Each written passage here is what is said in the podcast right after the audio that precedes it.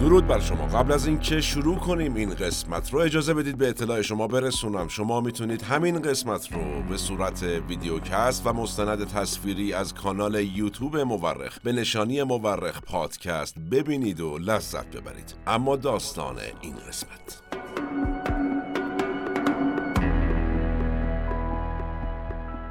تاریخ تکرار می شود. بار اول به عنوان تراژدی سپس نمایش کمدی. این جمله معروف کارل مارکس اندیشمند بزرگ آلمانی در رابطه با تاریخ فرانسه است.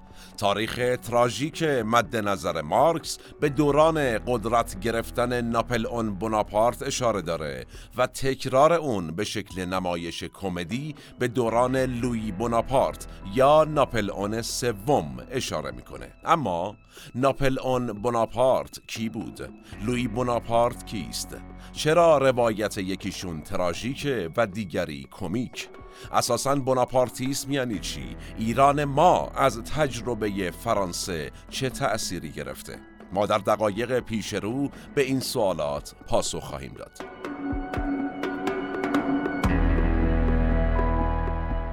سلام من احمد آشمی هستم و این اپیزود هفتادم از پادکست مورخه که مرداد ماه 1402 منتشر میشه ما در این قسمت رفتیم سراغ یکی از بزرگترین استراتژیست های نظامی تاریخ و البته یکی از قدرتمندترین مردان همه دوران ها یعنی ناپل اون بوناپارت. یه توضیحی من همین ابتدا عرض کنم. تلفظ درست اسم بازیگر اصلی این قسمت از مورخ هست ناپولئون بوناپارت. اما در ادبیات مصطلح سیاسی ایران به ناپل اون بوناپارت معروفه. پس گیر ندید لطفا.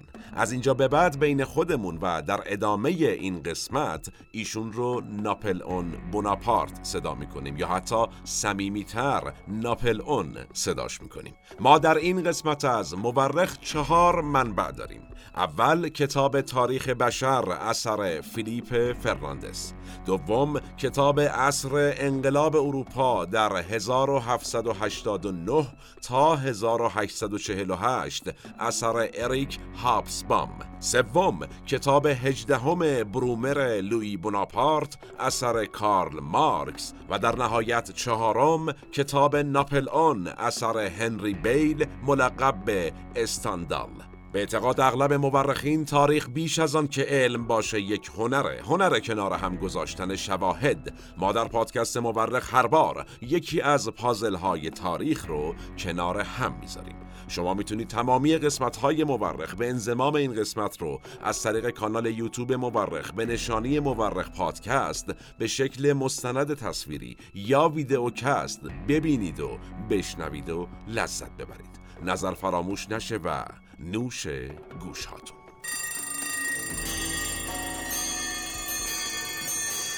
پانزدهم آگست 1768 میلادی. جزیره کورس یا کورسیکا جزیره که سابقا مستقل بود با تباری ایتالیایی که به تازگی هم البته به اشغال فرانسوی ها در اومده بود شاهد تولد فرزندی در خانواده اسم و رسم دار بناپارت بود.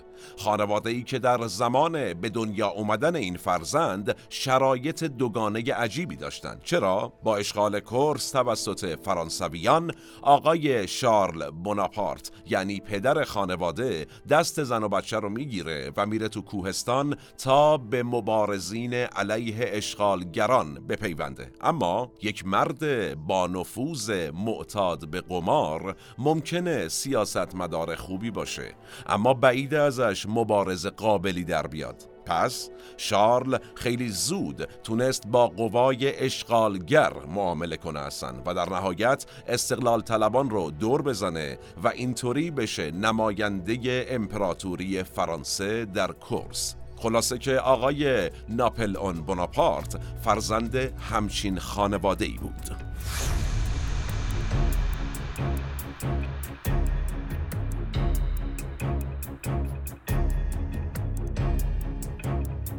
در تاریخ یکی از روش های کشورهای استعمارگر از جمله فرانسه برای ادغام فرهنگی و اجتماعی مناطق مستعمراتیشون چی بود؟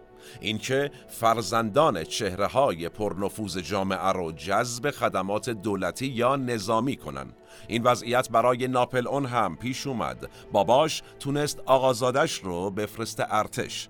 ناپل اون نوجوان هم رفت آموزش زبان فرانسوی و همینطور آموزش نظامی دید و در نهایت شد افسر جوخه توبخانه اما این سمت خیلی جایگاه اشرافی و ویژه‌ای نبود. در واقع ناپل اون در دل جامعه بسیار سلسله مراتبی و طبقاتی فرانسه دهه 1780 میلادی قرار بود بشه یک آدم متوسط متوسط. اون اما تبدیل شدن به یک شهروند متوسط فرانسه رو دوست نداشت. عمیقا به استقلال کورس معتقد بود ایشون و به خاطر گاوبندی باباش با فرانسویان از همون ابتدا از پدرش بدش میومد حتی. در نتیجه با رؤیای استقلال ناپل اون بوناپارت به کورس بازگشت.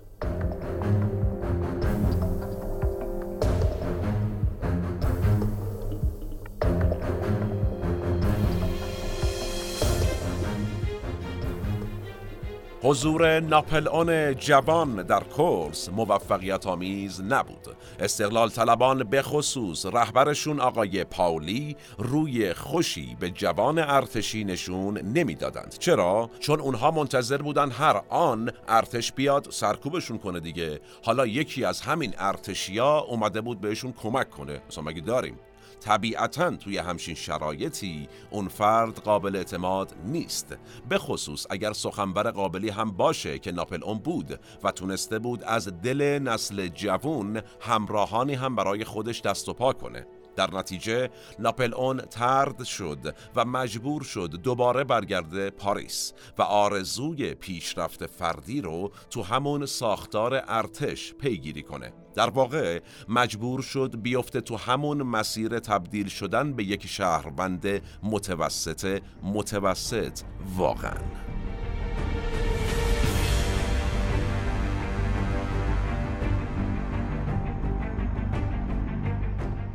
خب گفتیم که ساختار اجتماعی فرانسه ناپل اون رو به سمت متوسط باقی موندن سوق داد اما اگر خود ساختار اجتماعی یهو فرو بپاشه و نظم جدیدی روی کار بیاد چی میشه؟ بله اون وقت داستان برای تمام اجزای اون جامعه از جمله آقای ناپل اون هم می‌تونه فرق کنه و فرق کرد. اتفاقی که در چهاردهم ژانویه 1789 افتاد انقلاب کبیر فرانسه. زمانی که ناپل آن 21 ساله بود. در واقع توده های به سطوح اومده از فقر و تبعیض طبقاتی به زندان باستیل حمله کردند. البته اونها رؤیای انقلاب در سر نداشتن و نه آلترناتیوی وجود داشت نه گروه اپوزیسیون منسجمی و نه حتی رهبری برای جنبش مردمی. چرا حمله کردند؟ مردم می‌دونستند یا حداقل گمون می‌کردند در زندان باستیل هزاران نفر مثل خودشون اسیرن و البته اونجا احتمالا اسلحه هم هست. در عمل وقتی زندان باستیل فتح و به آتش کشیده شد نه تعداد زندانی ها زیاد بودن نه چندان اسلحه اونجا وجود داشت. ولی خوب توجه کنیم به تاریخ. در دوران انقلاب هیچ امری نیرومند تر از سقوط مظاهر حکومت نبوده. زندان باستیل هم نماد حکومت لوی شانزدهم بود و سقوطش نمادی از سقوط نظام حاکم.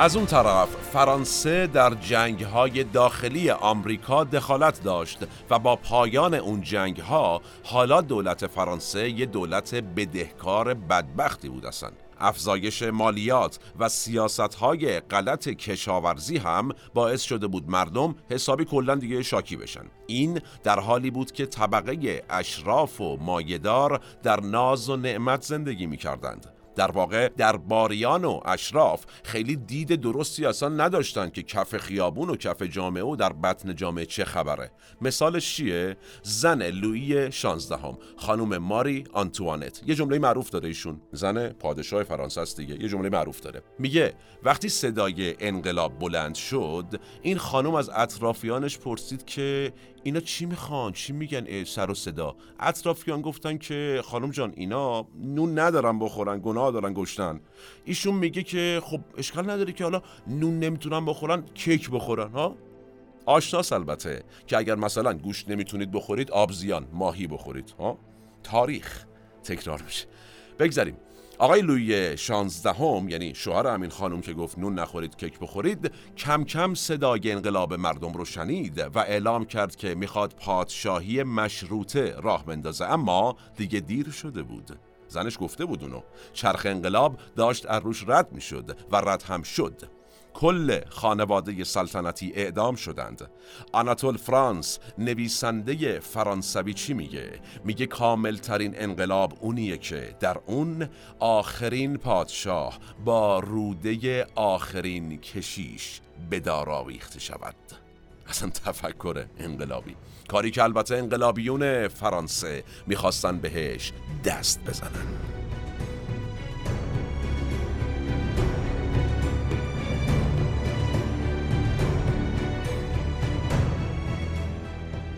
انقلاب کبیر فرانسه علیه دربار و روحانیون کلیسای کاتولیک که حامیان در واقع پادشاهی و دربار بودند با همراهی گروهی از ثروتمندان و به اصطلاح برجواها یعنی ژاکوبنها که رهبرشون هم آقای ماکسیمیلیان روبسپیر بود پیروز شد. نکته مهمیه خیلی جالبه.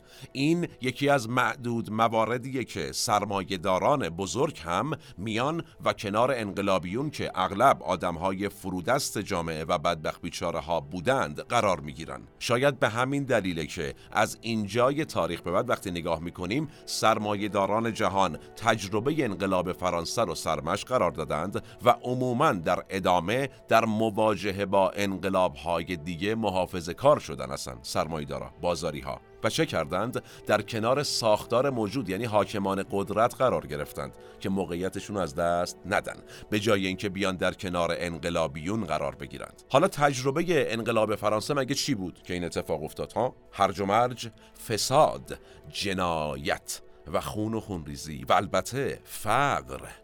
آقای روبسپیر که خودش یکی از سران کمون پاریس یا همون ساختار سیاسی که بعد از انقلاب بر فرانسه حاکم شد بود و البته دادستان انقلاب هم بود و دستور اعدام ده ها هزار نفر رو به وسیله گیوتین داده بود در نهایت خودش هم به تیغ گیوتین سپرده شد. اینه که در انقلاب های بعدی مایهدارها رفتن پشت ساختار حکومت که موقعیت از دست نره. چون اگه برگرده برق خودشون هم به تیغ سپرده میشن. فرانسه بعد از انقلاب کبیر همچین فضایی رو تجربه می‌کرد. دورانی که بهش میگن حکومت وحشت.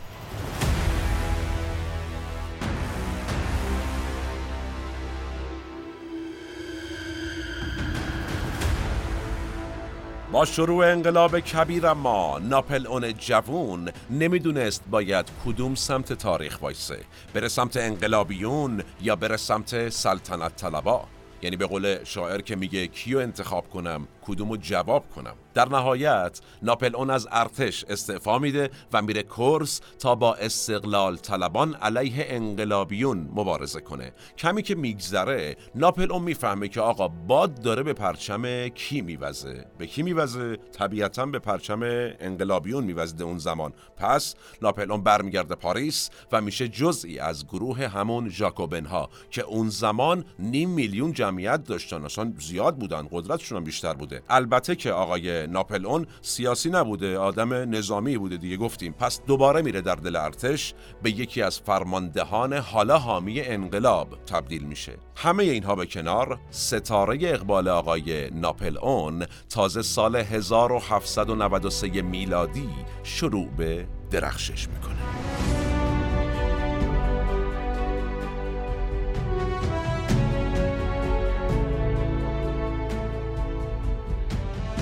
با وقوع انقلاب فرانسه جنگ های بزرگ اروپا شروع شد. قدرت کلیسا در سرتاسر سر اروپا تحلیل رفته بود و حالا وقتش بود که چی؟ مرزهای جدیدی. البته بدون دخالت ایشالله کلیسا شکل بگیره.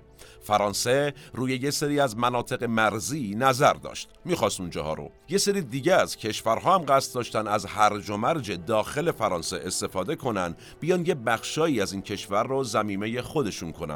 از اون ور یه سری از کشورها مثل انگلیس میترسیدن انقلاب فرانسه به کشور خودشون هم سرایت کنه بیچاره هستن و می‌خواستن فرانسه رو تو هرج و مرج نگه دارن. نتیجه در اروپا جنگ بود و جنگ بود و جنگ. و قطعا این فضا مناسب بود برای کی؟ برای جنگ سالاران. و اگر شما در همچین فضایی یک جنگ سالار نابغه باشی می‌تونی دست به کارهای بزرگی بزنی.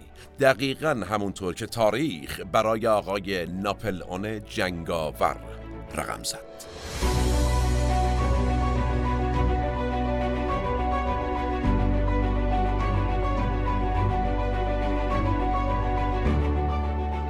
1793 میلادی انگلیسی ها به همون دلیلی که گفتیم که دوست داشتن فرانسه در هرج و مرج بمونه که نکنه در انگلیس هم انقلاب شه وارد شهر تولون در جنوب فرانسه شدند و اونجا رو اشغال کردند تا به سلطنت طلبان فرانسه کمک کنند که دوباره پادشاهی برگرده تو فرانسه.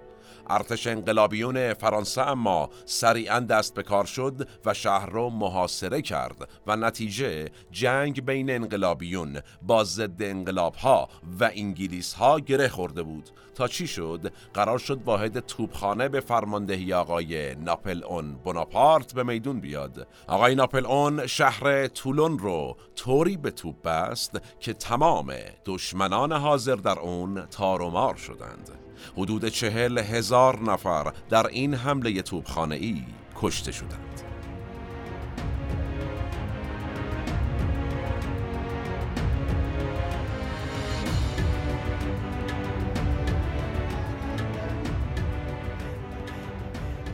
نبرد طولون دستاورد درخشانی بود برای ناپل اون سریعا ایشون در ساختار ارتش پیشرفت کرد. دو سال بعد هم سلطنت طلبانی که قصد داشتن مجلس فرانسه رو تصرف کنن توسط آقای ناپل به توپ بسته شدند و صدها نفر هم اینجوری کشته شدند. خود آقای ناپل میگه که اون روز قشنگ ترین روز زندگی من بوده. خیلی درام بوده اون روزی که مجلس رو به توپ بسته. خلاصه آقای ناپل اون اینطوری شد فرمانده ارتش فرانسه در ایتالیا.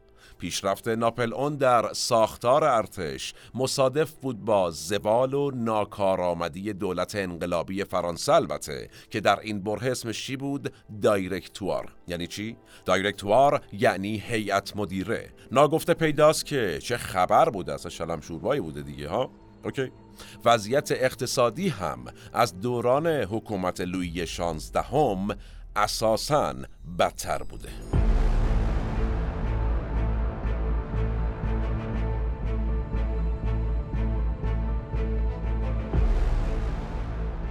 دولت انقلابی اومده بود روی کار و پول کاغذی چاپ کرده بود. تا پیش از این یعنی در دوران پادشاهی فرانک فرانسه فقط سکه بود که از چی تولید می‌شد؟ از فلزات قیمتی مثل طلا و نقره و این مسائل. خودش ارزشمند بود اصلا اسکنازی وجود نداشت.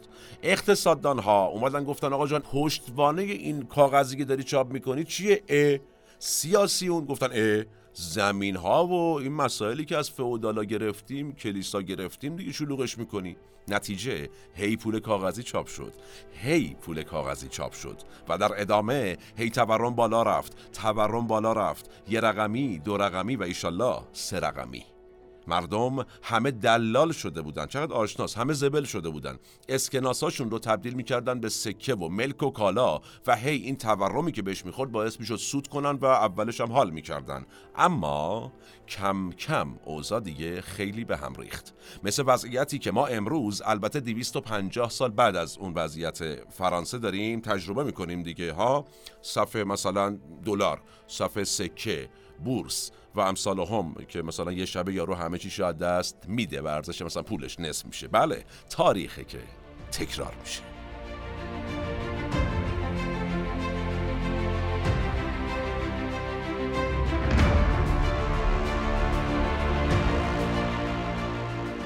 خلاصه وضعیت فرانسه 250 سال پیش شبیه امروز ما بود تو بحث تورم و دلالبازی و این مسائل.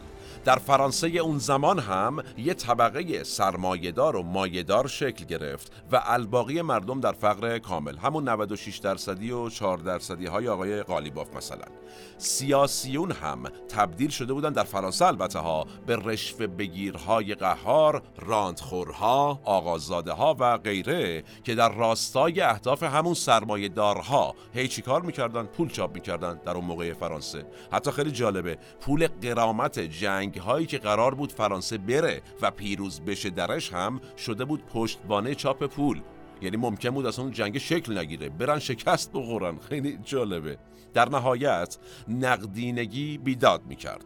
اوضاع که بدتر و بدتر شد دولتی ها اومدن چیکار کردن؟ رو آوردن به اقتصاد دستوری. چقدر آشناست؟ تاریخ دیگه. تاریخ کلا آشناست.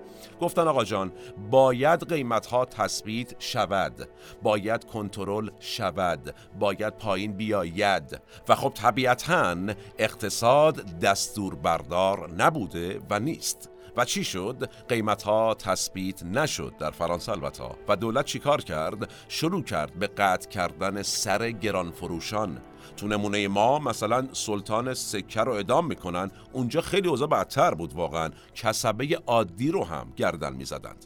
خلاصه اوضاع خیلی شیر تو شیر بود. در واقع گناه کرد در بلخ آهنگری به شوشتر زدند گردن مسگری یعنی چی؟ یعنی دولتی ها سیاستمدارا آقازادگان و اشراف پول چاپ کردن تورم شد چیز کردن تو اقتصاد رفت نتیجه چی شد؟ مردم بدبخت و کسبه بدبخت اعدام شدند. تاریخ. بله.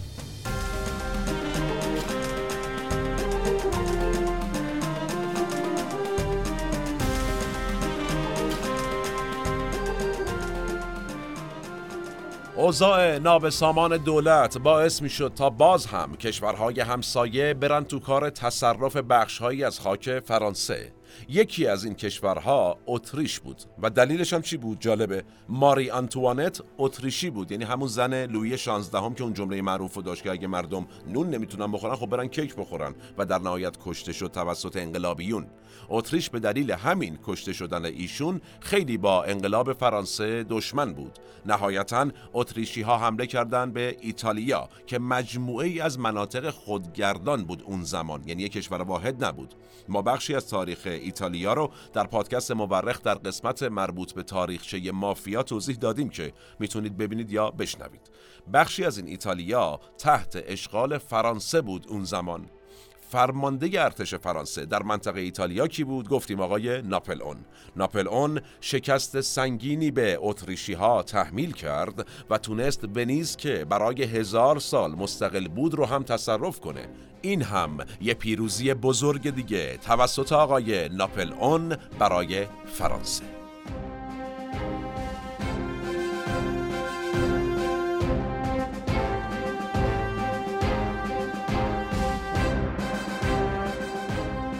ناپلئون مغرور از پیروزی در ایتالیا حالا رفت به سمت جنوب. حالا اون می‌خواست ضرب شستی به انگلیس که حامی سلطنت طلبان بود نشون بده. نتیجه مصر رو که در تصرف انگلیس و عثمانی بود تصرف کرد. بعد برگشت بالا دمشق و غزه و حیفا رو هم از چنگ عثمانی ها در آورد. البته انگلیس در نهایت تونست قوای ناپلئون رو از مصر دور کنه. ولی خب آوازه ناپلئون دیگه همه جا رو گرفته بود. در ادامه فتوحات این فرمانده بینظیر ارتش فرانسه یعنی ناپلئون جوان تا 1799 ادامه داشت. حالا دیگه نیروی نظامی بهش این قدرت رو داده بود که می‌تونست در عرصه سیاست هم بره یه کارایی بکنه. پس ناپلئون بناپارت برگشت جایی که قرار بود دست به کارهای بزرگی بزنه.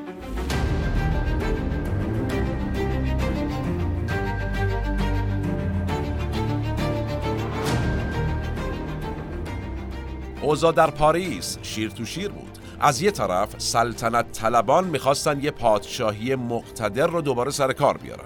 از اون طرف اعتدالیون دنبال پادشاهی مشروطه بودن. این سمت ژیروندنها جمهوری خواهان معتدل بودن. اون سمت هم که اصلا ژاکوبنها جمهوری خواهان تندرو بودن اصلا یه بعضی زیادم بودن. همه اینها به جون هم افتاده بودن. این اوضاع در پاریس بود یه جورایی.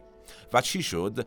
دولت اول انقلاب بعد از جنایات بسیار که باعث اعدام حدود 17 هزار نفر شد از جمله آقای لاوازیه شیمیدان معروف سرنگون شد این از دولت اول دولت جدید هم در اداره امور ناتوان بود چی شد؟ یک خلع قدرت کامل وجود داشت تو پرانتز بگم ما هم در تاریخمون یه همچین فضایی رو داشتیم. اگر قسمت مربوط به آتاتورک و رضا شاه رو از مورخ دیدید یا شنیدید ما اونجا گفتیم که رضا شاه توی همچین شرایط خلع قدرت و از همگسیختگی سیاسی بود که تونست بیاد قدرت رو در دست بگیره و البته سر و سامون بده مملکت رو. آقای ناپل اون بوناپارت هم داشت به پاریس می اومد تا دقیقا همین کار رو بکنه. دولت دایرکتوار یا همون هیئت مدیره که گفتیم در حفظ امنیت ناتوان بود. ولی از اون طرف هم هیچکس جرأت نداشت علیه دولت کاری بکنه. چرا؟ همه میترسیدن که دوباره عصر وحشتی به راه بیفته و همون بحث گیوتین و کشتن و کشت و کشتار خون و خونریزی. کی می‌تونست تو این شرایط هم امنیت رو حفظ کنه هم اجازه نده شرایط به هرج و مرج سابق برگرده؟ یک نظامی مقتدر قطعا. کی؟ آقای ناپولئون بوناپارت.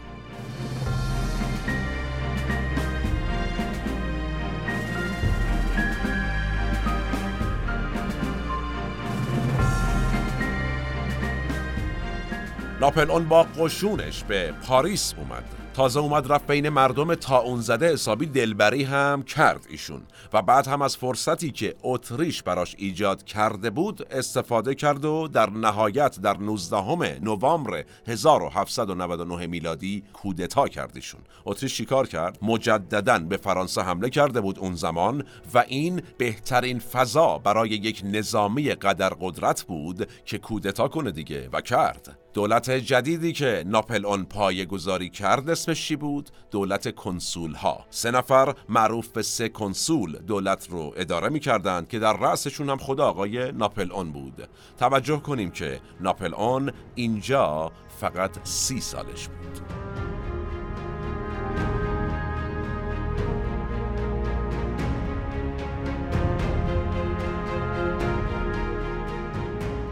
سه سال.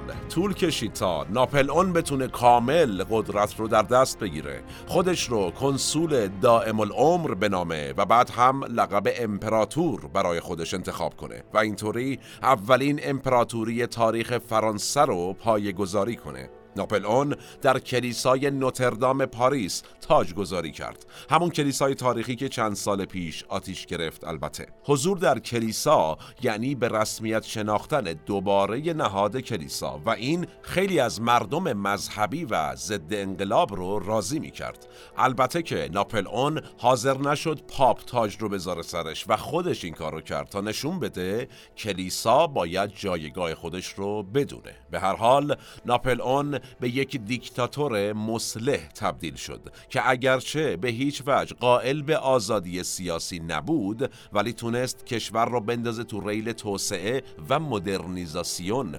یعنی تا قبل از ناپل اون آزادی سیاسی و مطبوعاتی تا حدودی وجود داشت اما امنیت و توسعه وجود نداشت. با حضور ناپل اون حالا در رأس قدرت اوضاع برعکس شد. امنیت بود آزادی نبود. و تاریخ چی میگه؟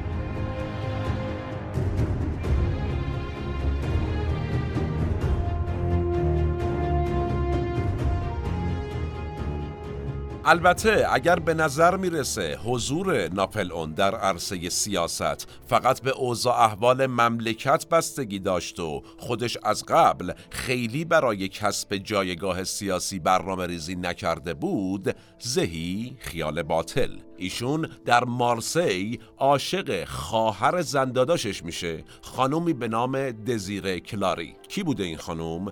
دختر یه تاجر پولدار.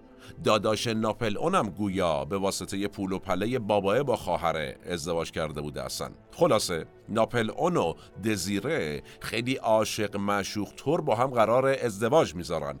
ولی آقای ناپل اون می‌خواسته بره پاریس دیگه که بره تو دولت انقلابی به ارتش بپیونده. کی؟ 1794 میلادی. یعنی حدوداً پنج سال قبل از کودتای آقای ناپل اون. حالا همین آقای ناپل اون پول رفتن به پاریس هم نداشته. نتیجتا 98 فرانک از خانم دزیره قرض می‌کنه و میره پاریس. کلی هم وعده وعید میده به اون خانم دزیره که من برم موفق شم میام می‌گیرم. تو خونه چند متری دوست داری؟ کجای مارسی بگیری؟ مثل بچه‌مون چی باشه؟ چه آینده که نداریم از این حرفا. ولی خب قدرت چی ایجاب می‌کنه؟ قدرت ایجاب کرد در پاریس این آقا با یک دختر از خانواده بانفوذتر ازدواج کنه. و کی بود اون دختر؟ خانم جوزفین بوهارنه خانومی که 6 سال از خودش بزرگتر بود از ازدواج اولش دو فرزند داشت ناپل اون رو اساسا خیلی دوست نداشت تازه دست بزنم داشت و شوهرش که واس خودش قدر قدرتی بود در جهان رو می‌زد. ولی خب از خاندانی بود که قدرت داشتن دیگه. نتیجتا ناپل اون بناپارت باش ازدواج کرد. البته که ناپل اون بعدن که به قدرت رسید اون 98 هشت فرانک خانم دزیده رو پس دادا خداییش. اینجوری نبود. ولی نکته قابل توجه چیه؟ اگرچه به نظر می‌رسه ناپل اون و جوزفینی که باهاش ازدواج کرده بود به واسطه قدرت و در واقع نفوذی که اون بنده خدا داشت این دوتا چندان علاقه به هم نداشتن و به هم متحد نبودن. ولی آخرین کلمات ناپل اون قبل از مرگش اینا بود. فرانسه ارتش در رأس ارتش جوزفین. یا حالت البته هزیون طور بوده گویا. حالا اینکه از شدت عشقش بوده به جوزفین یا از ترس و ناراحتی و کتک و این مسائل دیگه قضاوتش باشونست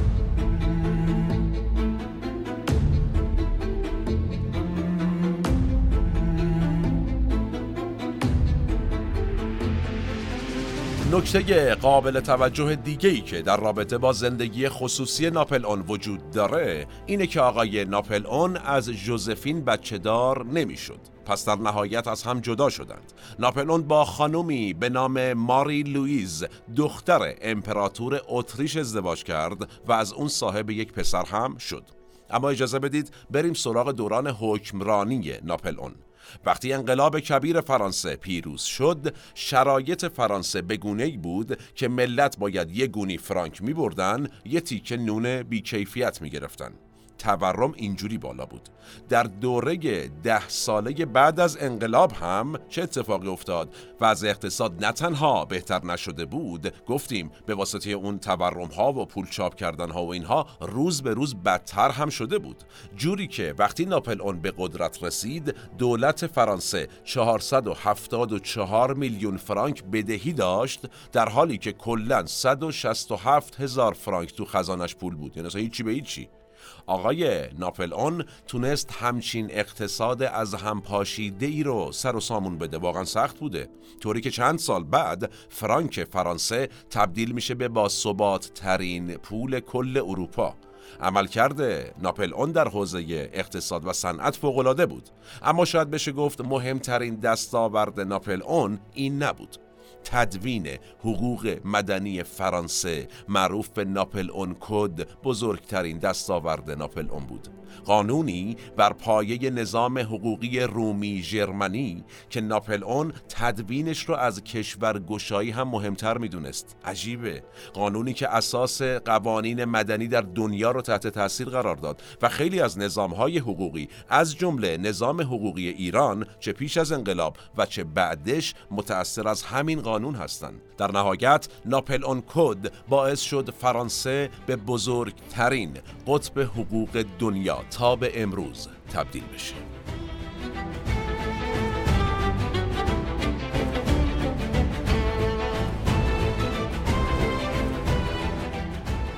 اما واکنش قدرت های اروپایی به ظهور این ابرقدرت چی بود؟ جنگ.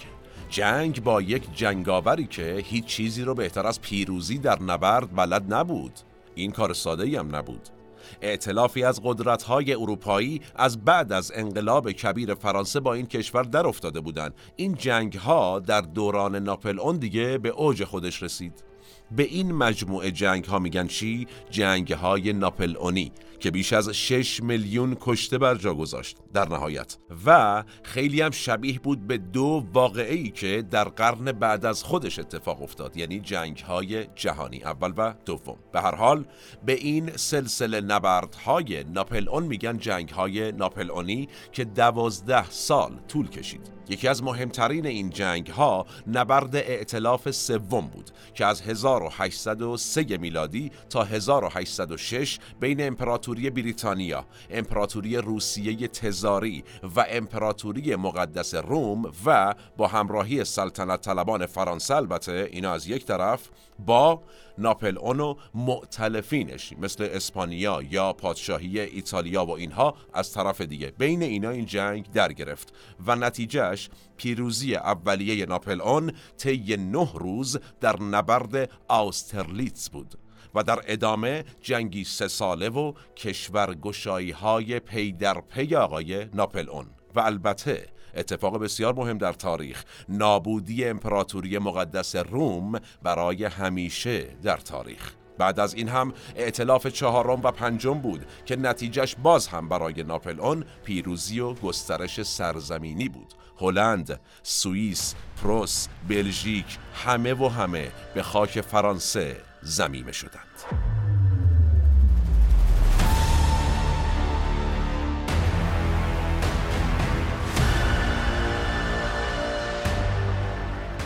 بعد از نبرد اطلاف پنجم ناپل اون قصد داشت بره سر وقت دو ابرقدرت اروپا یعنی روسیه تزاری که حسابی فرانسه را اذیت کرده بود و همینطور بریتانیایی که اگر فرانسه در خشکی قدرت برتر بود بریتانیا در دریا قطعا قدرت مطلق بود. پس لشکرکشی کرد ناپل اون به روسیه. ما در قسمت های مربوط به جنگ جهانی دوم در هشت قسمت توضیح دادیم که وقتی آلمان نازی به شوروی حمله کرد اون زمان استالین دستور داد استراتژی زمین سوخته رو اعمال کنن. چی بود این استراتژی؟ نیروهای روس به سمت شرق کشور عقب نشینی می‌کردن. سر راهشون هم هرچی امکانات و آبادی بود خودشون نابود می‌کردن. و وقتی ارتش نازی پیشرفت کرد گرفتار سرما و قحطی و بیماری شد و حالا سایر داستان ها دوست داشتین ببینید و بشنوید. این استراتژی دو بار قبلا توسط روس ها آزمایش شده بود و هر دوبار هم موفق بود. اولی در جنگ بزرگ شمالی بود جنگی بین روسیه و امپراتوری سوئد که در قرن 18 میلادی اتفاق افتاد و دومی هم همین حمله آقای ناپل اون بود به روسیه.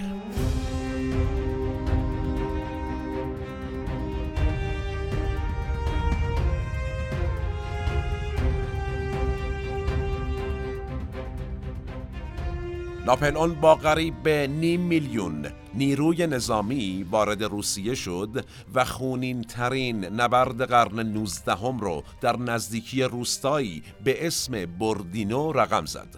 75 هزار نفر کشته شدند تا نیروهای روس عقب نشینی کردند به مسکو.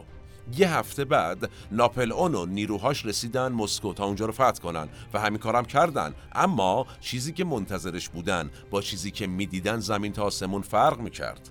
مسکو به آتش کشیده شده بود. هیچ کس اونجا نبود و هیچ آزوغی هم برای نیروهای فرانسوی وجود نداشت. از اون طرف سرما و بیماری هم مزیده بر علت شد تا در شروع نبرد ائتلاف ششم ناپل اون بوناپارت بزرگترین شکستش رو متحمل شد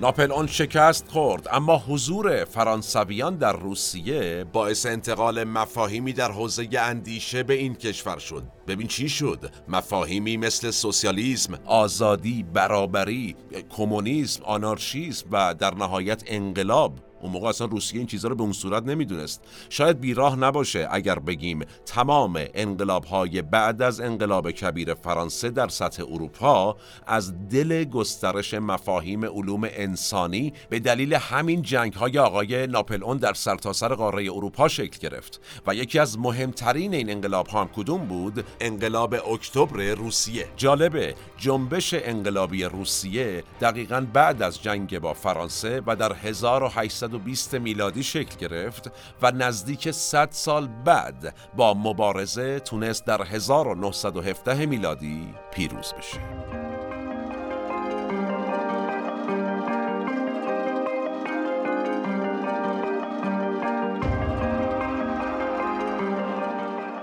خب برگردیم به داستان ناپلئون. ناپلئون بعد از شکست به فرانسه برمیگرده در حالی که سایر دولت‌های اروپایی از فرصت نبوده ایشون استفاده کرده بودند به فرانسه حمله کرده بودند و یه سری از مناطقی که به دست ناپلئون قبلا اشغال شده بود رو پس گرفته بودند ناپلئون به فرانسه برگشت توسط دولت مردان فرانسوی ترد شد از قدرت کنار گذاشته شد و در نهایت به جزیره البا 50 کیلومتری کورس محل تولد ناپلئون تبعید شد تا باقی عمرش رو در اون جزیره بگذرونه.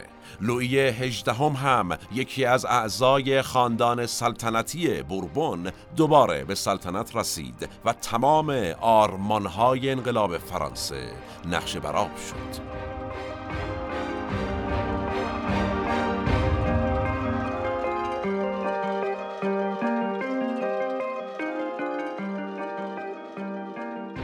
فقط دو ماه. ناپلئون فقط دو ماه تونست تو جزیره البا بمونه و در واقع نتونست تبعید رو تحمل کنه. اون با افسران وفادارش ارتباط گرفت و به خاک فرانسه برگشت. ناپلئون تونست باز هم نیروهاش رو سازمان بده و دوباره اعلام امپراتوری کنه. لوی هجدهم هم سریع فرار کرد و دوباره قدرت افتاد دست ناپلئون ولی خب دیگه قدرت سابق برای ارتش فرانسه باقی نمونده بود.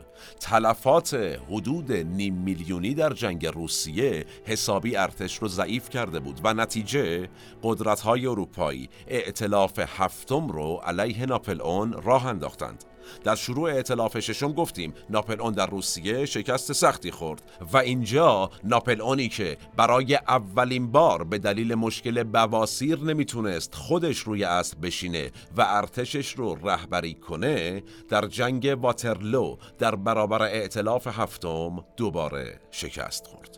اون می‌خواست از همون روش روسیه استفاده کنه یعنی دستور بده پاریس زیبا رو به آتش بکشند تا قوای دشمن در فرانسه گرفتار بشه. اما عشق.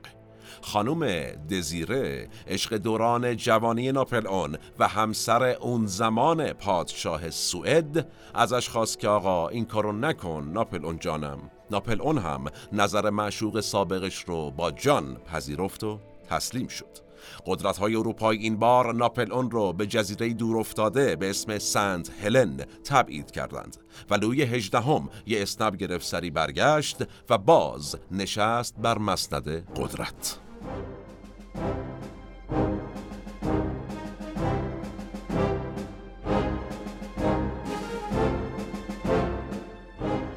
ناپلئون در پنجم می 1821 بر اثر سرطان معده در تبعید درگذشت.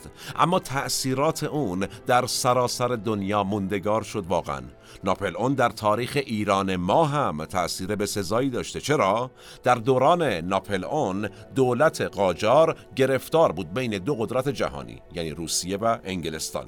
دو کشوری که در آسیا و بخصوص در آسیای مرکزی طی یک نبرد استعماری که مشهور به نبرد بزرگ با هم به شکل غیر مستقیم همواره درگیر بودند این درگیری به جد دامن ایران رو هم گرفته بود. در واقع روسیه و انگلیس سیاست موازنه مثبت رو در ایران جفتشون پیگیری می‌کردن. یعنی چی؟ یعنی اگر یکیشون در ایران امتیازی می‌گرفت اون یکی هم میشست می‌گفت آقا منم می‌خوام منم می‌خوام منم می‌خوام.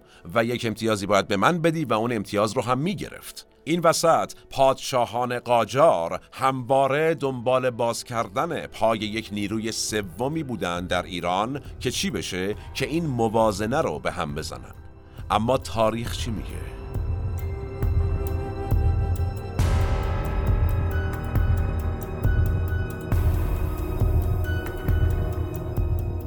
دوران فتلی شاه قاجار مصادف شده بود با دوران اوج قدرت ناپلئون. پس ایران به دنبال شکست موازنه مثبت انگلیس و روسیه و فرانسه با هدف افسایش نفوذ آسیاییش یه عهدنامه ای رو با هم در لهستان امضا کردن به اسم عهدنامه فینکنشتاین. قرار شد چی بشه؟ فرانسه ارتش ایران رو مدرن کنه تجهیزات بهش بده و از اونور گرجستان و قفقاز رو هم به ایران برگردونه. ایران هم اجازه بده ارتش ناپلئون از طریق خاک ایران بیان ردشن برن هند که با نیروهای انگلیسی بجنگن. ناپلئون اما بعد از پیروزی اولیش بر قوای روس یه پیمانی رو با روس ها حالا امضا کرد و عملا زد زیر این پیمان یعنی زد زیر توافقاتش با ایران و کشور ما رو در برابر تهاجم روس ها تنها گذاشت. روزهای قاطی و ناراضی از توافق ایران با فرانسه هم اومدن چیکار کردن؟ گفتن اه چه خبر؟ توافق می‌کنی؟ گرجستان ارمنستان و آذربایجان امروزی رو از ایران جدا کردند بردند خوردند.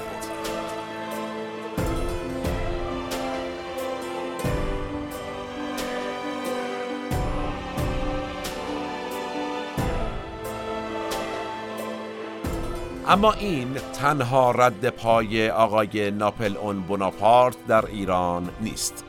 آقای کارل مارکس اندیشمند بزرگ آلمانی که ایده مارکسیسم یکی از بزرگترین نتایج اندیشه ورزی ایشونه در کتابی به اسم هجدهم برومر از اصطلاحی استفاده می‌کنه به اسم بوناپارتیسم.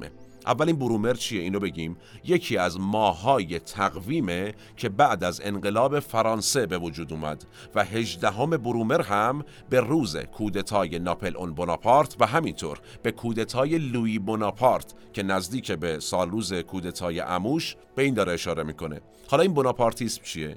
آقای مارکس معتقده در خلعه یعنی در نبود قدرت اجتماعی و سیاسی بود که ناپل اون اول یعنی ناپل اون و بعد هم ناپل اون سوم یعنی لوی بوناپارت. برادرزاده همون آقای ناپل اون این دوتا تونستن بیان تو فرانسه و کودتا کنن قدرت رو در دست بگیرن. خیلی جالبه.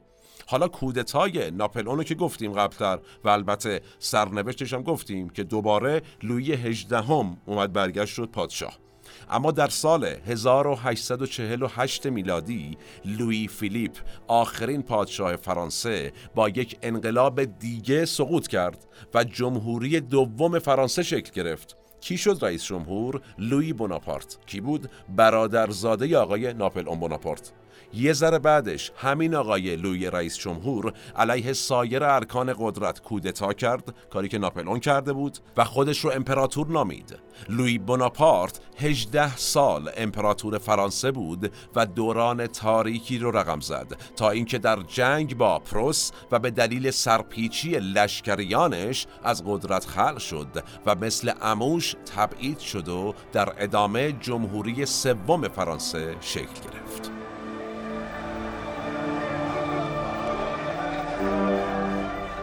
آقای مارکس به قدرت گرفتن لوی بوناپارت میگه بوناپارتیسم شاخصه بوناپارتیسم حالا چیه؟ ظهور یک قدرت مطلق با توانایی های نظامی بالا کجا؟ تو یک ساختار سیاسی در حالی که اون ساختار از لحاظ سیاسی و اجتماعی ضعیف و بی تکلیف باشه شاخصه دیگه چیه؟ این بناپارتیسم این که طبقه ای از اجتماع که مارکس بهشون میگه لومپن پرولتاریا یعنی طبقه فرودست و حاشیه نشین. من تو پرانتز بگم ما تو ادبیات ایران هم داریم دیگه. لومپن رو داریم. که مقدار مثلا طرف لومپن یا رگ لاتی داره و چیزی شبیه به این دست. ما این رو هم اینجا داریم.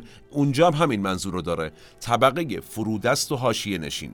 یعنی شاخصه بعدی بوناپارتیسم اینه که این طبقن که از قدرت گرفتن این فرد نظامی حمایت می‌کنن.